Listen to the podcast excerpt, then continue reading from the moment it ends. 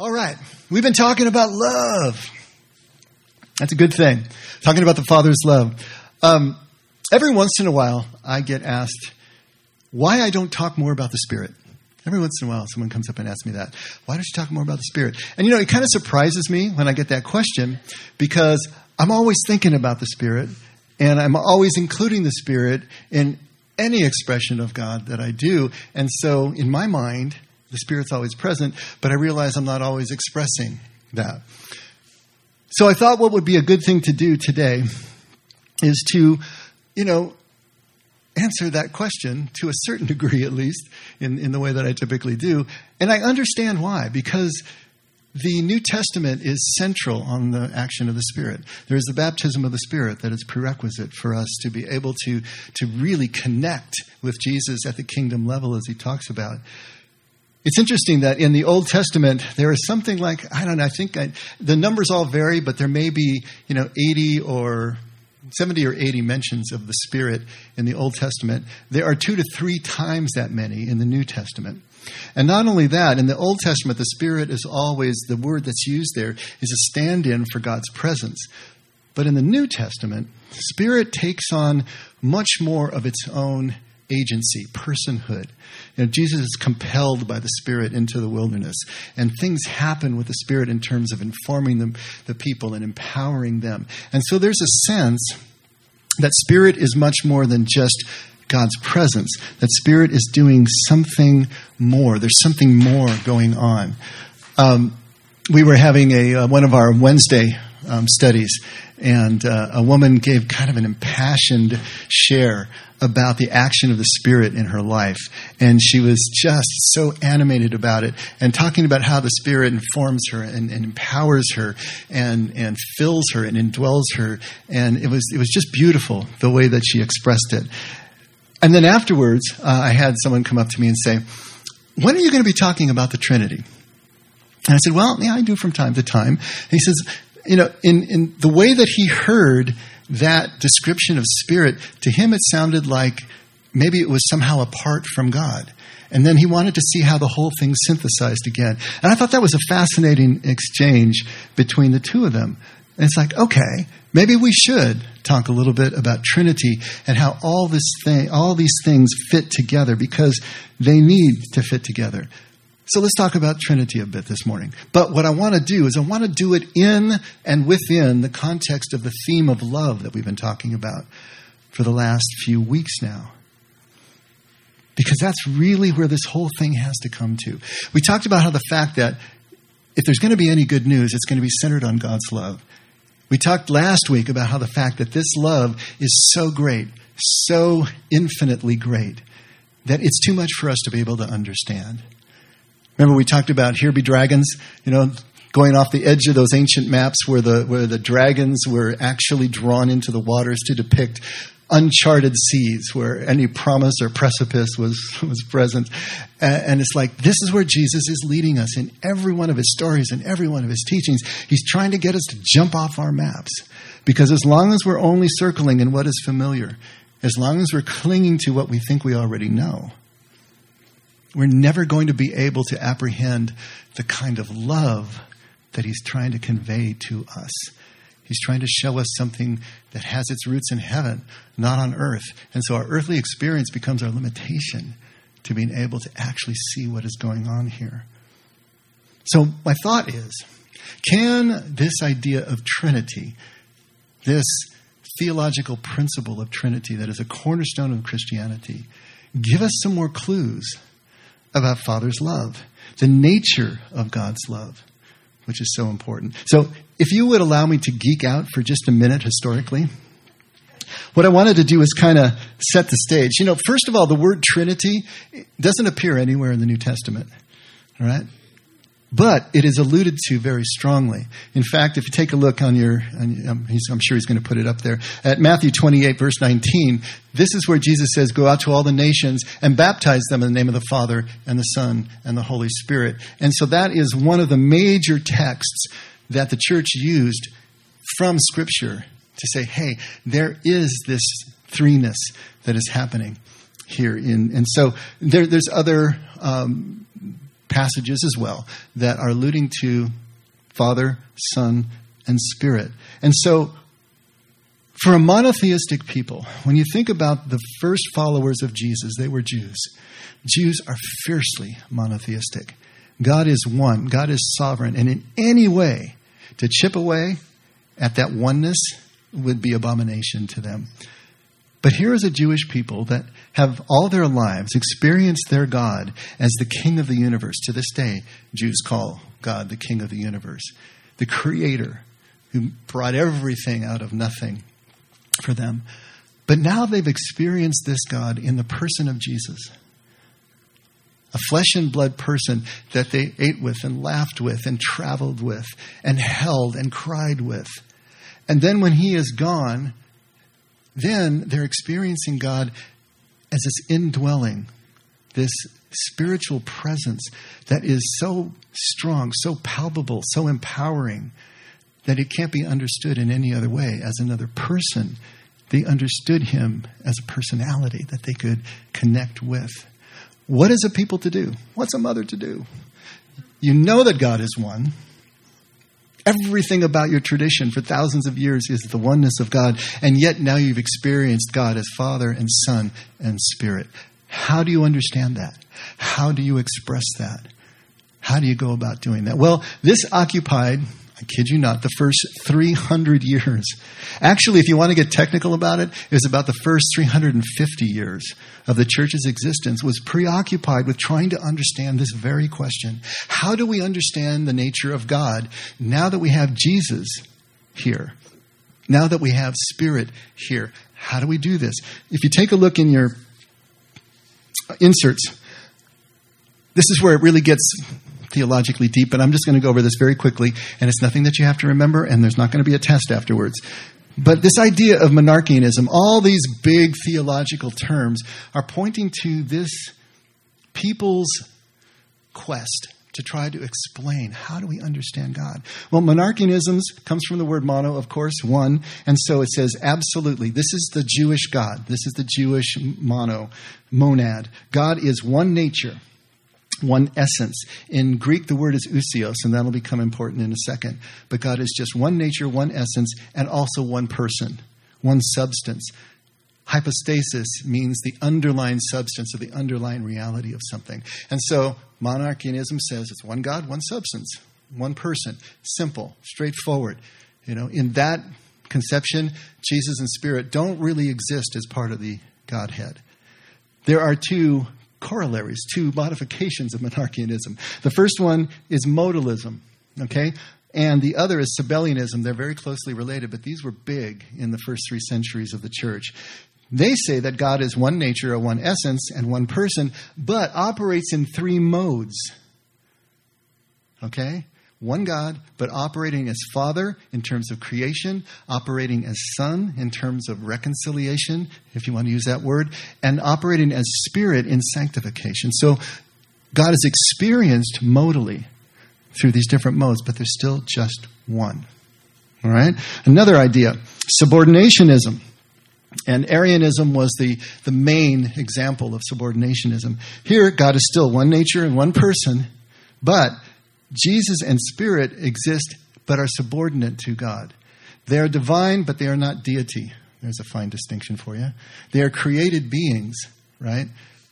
And they are subordinate to Father. Now, this gives a lot of, of, of, backing in the New Testament. They thought, because Jesus is always talking about being subordinate to the Father, being in submission to the Father, and he only does what the Father says. But all of these were eventually declared heretical to the church as the church grew. There's one more adoptionism. Adoptionism, still, God is one person, but Jesus was adopted as God's Son, as the Christ at his baptism. And so he was brought in. He was fully man and brought in. These are all the different ideas. The church is just writhing and changing and shaking and trying to figure this thing out. But there's a competing thread that comes all through this 300 year period as well. And it's Trinitarianism. And that's the one that we're familiar with. God is one nature, one essence, one ousios, right? But three persons, all of the same essence as well, the same hypostases. And so the term that they used for this was homoousios, which means same substance. One God, but three persons, all of the same substance, all co eternal, all co equal. And of course, this is something that the human mind can't process. You can't resolve this in your mind. And so the church just said, well, it's a mystery, right? But this is what was actually then voted on at the Council of Nicene. So, so if you fast forward to the fourth century, the, this Arian controversy, especially, this, this controversy between is God one or is God three or how does this all work is tearing the church apart. And the Emperor Constantine wants to bring it all together again. He sees Christianity as a unifying force within the empire as he's trying to put it back together again. So he calls the first church council at Nicaea in 325. 1,800 bishops from all over the, the, the Roman world. And what they come up with is this formula. The Nicene Creed that you have probably heard of is the expression of that. You know, that Jesus is co equal, co eternal, and is God in every sense that the Father is, but they didn't talk about the Spirit. The Nicene Creed from 325 doesn't really include the Spirit. We have to go another 50 years to the Council of Constantinople in 381, where we get the Spirit added in the new creed that was crafted at that council. So we had another 50 years of fighting over this, even after the, the council at Nicaea decided that Trinitarianism was, was the, the actual orthodox belief of the church. And still, there's another 50 years of fighting. And even after that goes down, there's still more fighting. There was fighting then over the nature of Jesus and how he was both God and man at the same time. And that was a huge controversy. So it was wild and woolly in the early church trying to figure this stuff out. How do we understand God? And you know, when you really look at the historical evidence that is available to us, what you see is a people sincerely trying to work this out. Boy, it created fights to the death. You know, people were killed over this. They were exiled. Their property was taken. All sorts of things happened as, as this was being worked out. They took it seriously because they really wanted to understand the nature of the Godhead unfortunately, we talked about with life. It's nothing you can actually understand. But the church needed to take some kind of position, and the church did this. And so all of this is going on. You know the two words there? The Trinitarians used the word homoousios, which, which means same substance. The non Trinitarians used homoiousios, which means similar substance. The only difference between those two words is the Greek letter iota. Have you ever heard the expression, doesn't make an iota of difference? It comes from there. And, you know, the best spin on it is that, you know, if it doesn't make an iota of difference, then it's the same thing. But you can sort of imagine the lay people walking around after 50 years of hearing these guys fight. you know, does it really make an iota of difference? You know, does it really matter? And, and does it really matter? This is what we need to talk about. How does it matter if it matters? Does it really make an iota of difference? Now I want to get out of geek mode here for a second. Back, back, back to the real world. How can we understand the Trinity in a way that will be helpful to us? Now that you have a little bit of background and the difficulty the church had arriving at the conclusion that they did, how can we understand it that's going to help us as soon as we walk out that door this morning? How is it going to help us to understand the nature of God's love that is so central to our ability to live in kingdom as Jesus is calling us to do. I think the Eastern, especially the Cappadocian fathers, there were three of them. There was Basil the Great and his brother Gregory of Nyssa, and then there was uh, Gregory of, I can't remember what city he was. He eventually became the Patriarch of Constantinople, like the Eastern Pope. These three Eastern fathers, they would have lived and worked within what is now Turkey they were also instrumental in that period between the councils of Nicaea and Constantinople of bringing the church back to a Trinitarian formula. But they did it in an interesting way. They coined a term called perichoresis.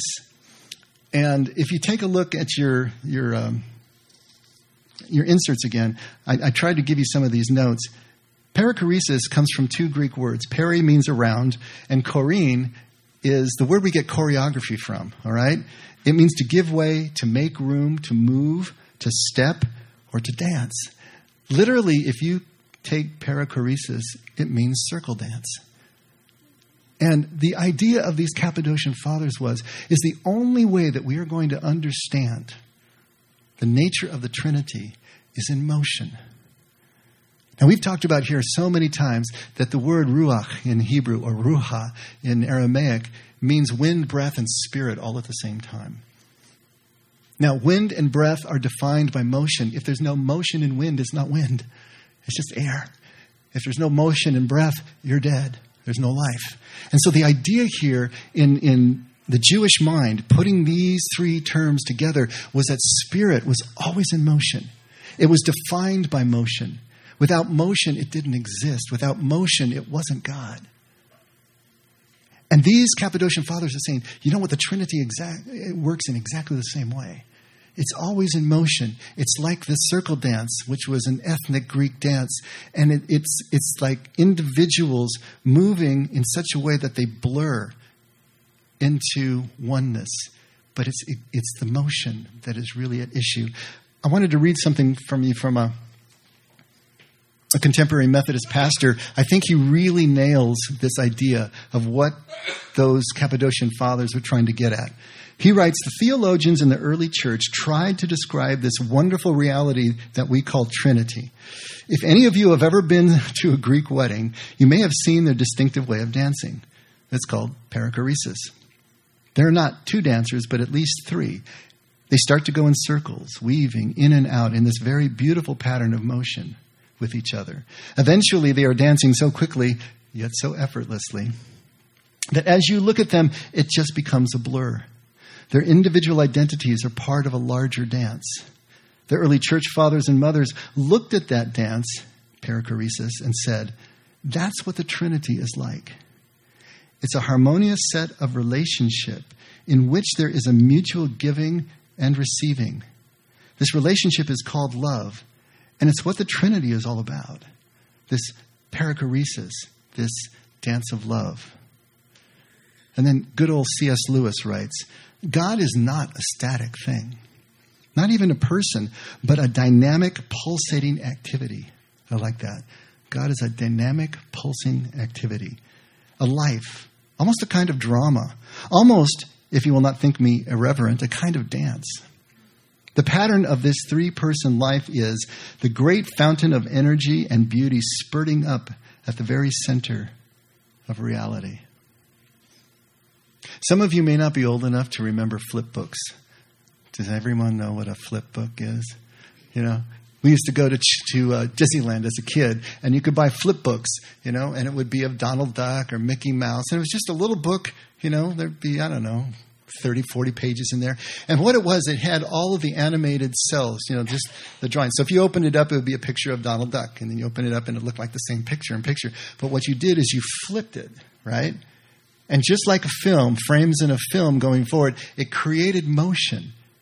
Now you just look at any still image and it gave you some information. There's Donald Duck, there's Mickey Mouse. But it didn't give you the whole story. The whole story is only included in the motion, contained in the motion. As you flip the pages, then you got the story. This is what the early Eastern Fathers are trying to tell us. If we take a look at any one person statically in the Trinity and the Godhead, we do get some information, but we'll never get the whole story until we put it in motion and we see what the interrelatedness is of these three. You know?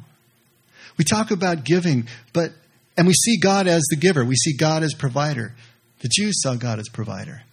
But what does every giver need? A receiver. We talk about a lover, but a lover needs a beloved. And so what we're seeing here is that all of this connection, giving and receiving, lover and beloved, is moving and moving back and forth in this blurred image. And only in the motion do we get a sense of what that's all about. How does this really work?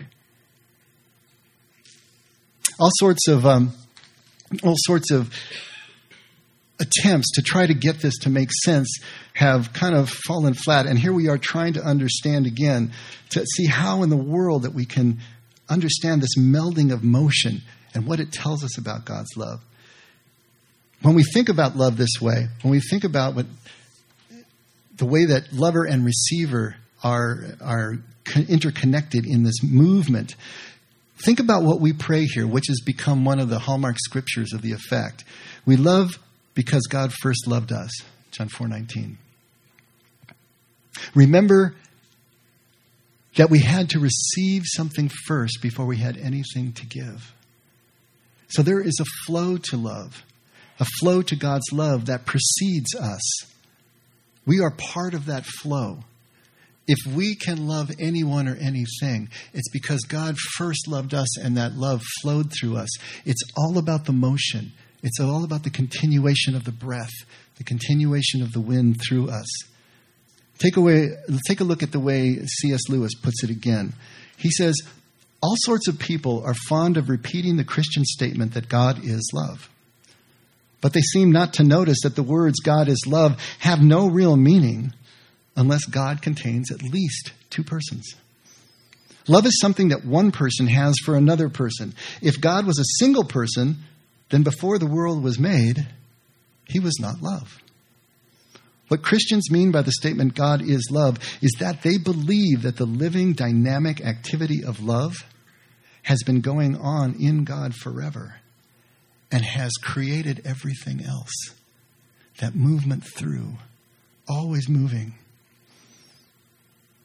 To paraphrase, I think what, what Lewis is trying to say is that God loves us and loves everything because he first loved himself within among, in the midst of himself, which is exactly the way that Jesus describes kingdom. Don't look for it out there someplace. It's within, it's among, it's in the midst of. The same ideas, the same exact words here. And isn't that the same for all of us? We can't love others until in some way we love ourselves. And what does it mean to love ourselves? Well, I think at the very most basic level, it at least means that we count ourselves worthy to be loved by God. If we can't even do that, how in the world do we have anything to give to somebody else if we're not worthy of the basic acceptance of our Creator? And the tragedy is that there's so many of us who don't feel that way, don't feel worthy, haven't been taught that they are worthy, just as they are of God's love, which was the hallmark of Jesus' teaching. We can only love others as we love ourselves, which is what the scriptures tell us, allowing God's love to flow through us. There's so much here about this motion that we have to try to get our arms around. We're not going to understand it logically, but we can see the motion and how the motion carries us through. Another contemporary pastor, Jeremy Berg, writes Please scrap your images of a lonely God hovering over dark, silent abyss, bored and looking for something to do. the universe did not spring into existence in order to give God something to do. Rather, the universe was created to give further expression to the rich and vibrant society of love and creativity that already existed within the Trinitarian community of the Godhead. The irresistible dance of the Trinity, full of life, full of joy, overflowing with love and goodness, could not contain itself, and it was only a matter of time before God expanded the scope of the dance and extended the guest list. I like that. Trinity is a relationship in motion, always in motion individual identity, individual form and function is all blurred into oneness in the midst of that motion. The giver is the receiver, the receiver is the giver, the lover is the beloved, and vice versa. It's all blurred because everything is being given at the same time in the midst of this dance, in the midst of this blurred action. Everything becomes one thing, even though the relationship exists and the exchange exists as well. St. Bernard of Clairvaux had a wonderful way of putting it. Listen to this. If, as is properly understood, the Father is he who kisses. You know, when you listen to the ancients, those first generations and centuries after Jesus, they had such a different way of expressing God. It was so emotional, it was so visceral, it was so connected. It was physical. He understands the Father as the one who kisses. When was the last time you heard that from the pulpit? We have gone so far afield from this kind of intimacy, from this kind of immediacy, from this kind of motion in relationship. If, as is properly understood, the Father is he who kisses, the Son is he who is kissed, then it cannot be wrong to see in the kiss the Holy Spirit, for he is the imperturbable peace of the Father and the Son, their unshakable bond, their undivided love their indivisible unity. Wow. Can we start to see Trinity that way? Take it out of the legal, mental, intellectual paradox that our minds would have it be and bring it down into something that is real, that we can experience even if we don't really understand. And that's the key. We don't and can't understand this, but we can live it and we can experience it and we can love it. See, this is meaning of Trinity with teeth and traction. This is a meaning of Trinity that we can take to the bank, that we can bring into our lives. Because really, what it's pointing to is a sequential unveiling, a sequential unveiling of the nature of God's love. We're going to, as we move into this motion, get more and more of God's love downloaded to us. We're going to be able to understand it. How in the world that this works? How does this happen? You know, the followers of Jesus experience God first in creation as God the Creator, right? We talked about that. Then they experienced Him in human relationship. So, from outside themselves and the whole cosmos, the stars in the sky, now it comes down to a human relationship. And then they experienced Him as a spiritual awakening from within to without. Do you see what's happening? From outside in to right beside. They first see God as king and judge, and then as Abba, as daddy, as friend, as brother, and then as an indwelling, animating life force. And we see Jesus using so many images to try to get this across. Interestingly enough, three is the first stable number. Have you ever thought about that? The third leg on a table is what allows it to stand solid. The three of, of, of, Hebrew thought was the completeness and the fullness of that number. The nuclear family, father, mother, and child, is a stable unit on which all of their society was built. All the tribes were built. The fullness and completion comes from the threeness. We are completed as a person, we are fulfilled as a person as we enter this blurred motion of Trinity as we actually bring it within ourselves. Jesus' image of the Eucharist is perfect for this. We bring into ourselves all that He is, we assimilate it into ourselves. What Jesus is doing is inviting us, exhorting us, strongly suggesting that we should join the flow. Join this flow. Stop standing on the outside looking at it, trying to understand it, but move in Join, become one with, become part of the blurred motion of this threeness. Forgiver and receiver and everything is blurred. You remember when you were kids and you would go to the playground and there was a merry-go-round? Maybe they don't have merry-go-rounds anymore. I don't know. They still have merry-go-rounds on playgrounds? You remember these? You know what a merry-go-round is? It was round and round. So you'd come and your kid, your friends were already on the merry-go-round and they're spinning and spinning and spinning as fast as they can. And as you look at them, it's just a blur, right? It's just one thing. It's just this wheel of spinning blurredness. And then you run, you get up to speed, you grab on, you jump on, and then what happens? You're on the wheel with them. Suddenly all their faces are distinct again, but the outside world is what's blurred. You see how this works? This is what we're being invited into. We look at the Trinity and it's just this blurred thing. We can't understand it. We enter into the motion. We get up to speed and we spin with it, and suddenly we can see within the distinct persons that allow the rest of everything to become one thing. This is what we're trying to, this is what we're being invited into. This motion, this playground activity, if you will. How do we do that? How do we get up to that speed? The thing is already spinning. It has never stopped spinning. It never will stop spinning. How do we get up to that speed so that we can join into what Jesus calls kingdom? This motion, constant motion. How do we match the speed of the circle dance? The first step religion. Religion gives us a sense of God as king, God as judge. Starts to put that first piece in place, right? But then when we move from mere religion and mere thought and theology into the community of the church, that's where we move to the actual belovedness, to the friendship, to the brotherhood, sisterhood, to the Abba ness, the intimacy of relationship.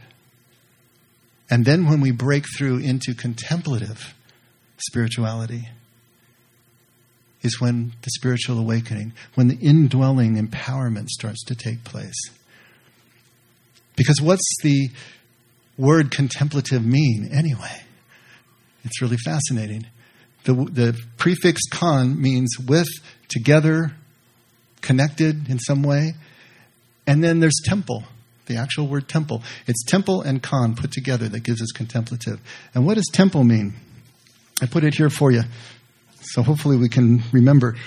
Con, with, together, beside, near. Temple literally means to cut, to stretch, to reserve. What in the world? How does temple mean that? Because to the ancients, it was a matter of setting aside a place of worship. How did you do that? You had to measure, you had to cut out and take a place and reserve it for this. You took string and you stretched it and you measured off an area that was going to be sacred space in front of the altar. The word contemplative could literally mean to set aside a place of worship, reserve a cleared, measured, space in front of the altar. And what does Paul tell us? At uh, 1 Corinthians 3.16, don't you know that you are God's temple and that the Spirit dwells in you? Start putting these things together and see what's happening here. To be contemplative is to clear the space within your own temple, to mark it and measure it and open it up, clear it before the altar so that something starts to take place within. The quieting of our mind, apophatic prayer. I, I know if I've used that word in here before. I'll put it down for you. Apo, again, Greek, off, apart from, phanai, to speak, tell or say. It's prayer without images. It's prayer without concepts. It's prayer without words.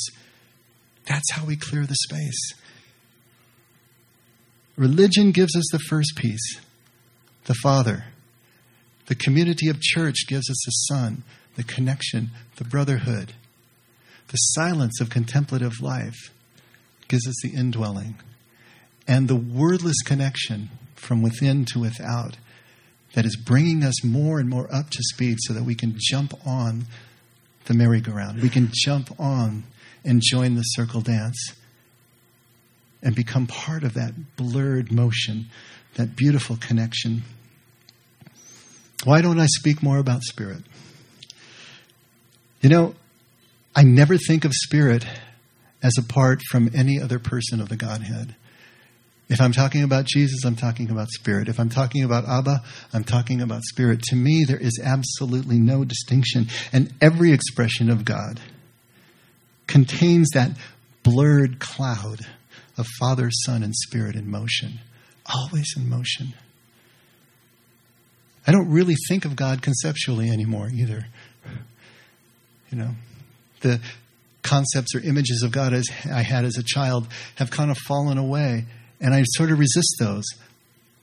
I try not to name or imagine, but just come up alongside as much as I possibly can. On a good day, that's what's happening, right? And so, without thinking, just trying to accept the motion of the relationship of the moment. Right now, in this space, you know, this is the relationship. You are who I'm connected to. I'm not trying to think about it. I have to think about the next word I'm saying, but I'm just trying to be present. If I'm one on one with someone, if I'm just alone looking at palm trees, whatever it is, to just accept the motion of the moment and where it's taking me. without trying to think about it, without trying to break it down, because as soon as I break it down, I've got a static image, a static page. And that's not the story. I need to flip the book. I need to run the film. And this is how we do it. This is how Jesus is showing us how to do it. Every time he got overwhelmed, what did he do? He went back to the mountaintop, went out to a secluded place. He went into his prayer closet and reconnected by clearing the space, clearing the mechanism, and getting back into the motion.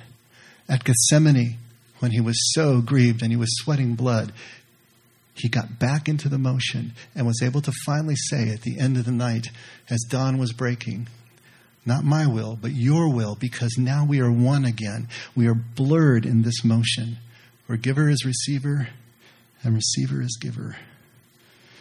Trinity means that all of the threeness is always happening all the time at once without ceasing in this blurred motion, and we can't separate them. Because as soon as we do, they're not God anymore. They're a concept in our mind. If the merry-go-round ever stops, there's no spirit, there's no relationship, and there's no love. And so, what Jesus is saying, come dance. Get in the circle and spin with us in this infinite expression of love and relationship where giving and receiving is all the same thing. Trinity love, it's all an expression of the same thing. If we take it out of our heads and bring it down to where we can really use it. Let's pray.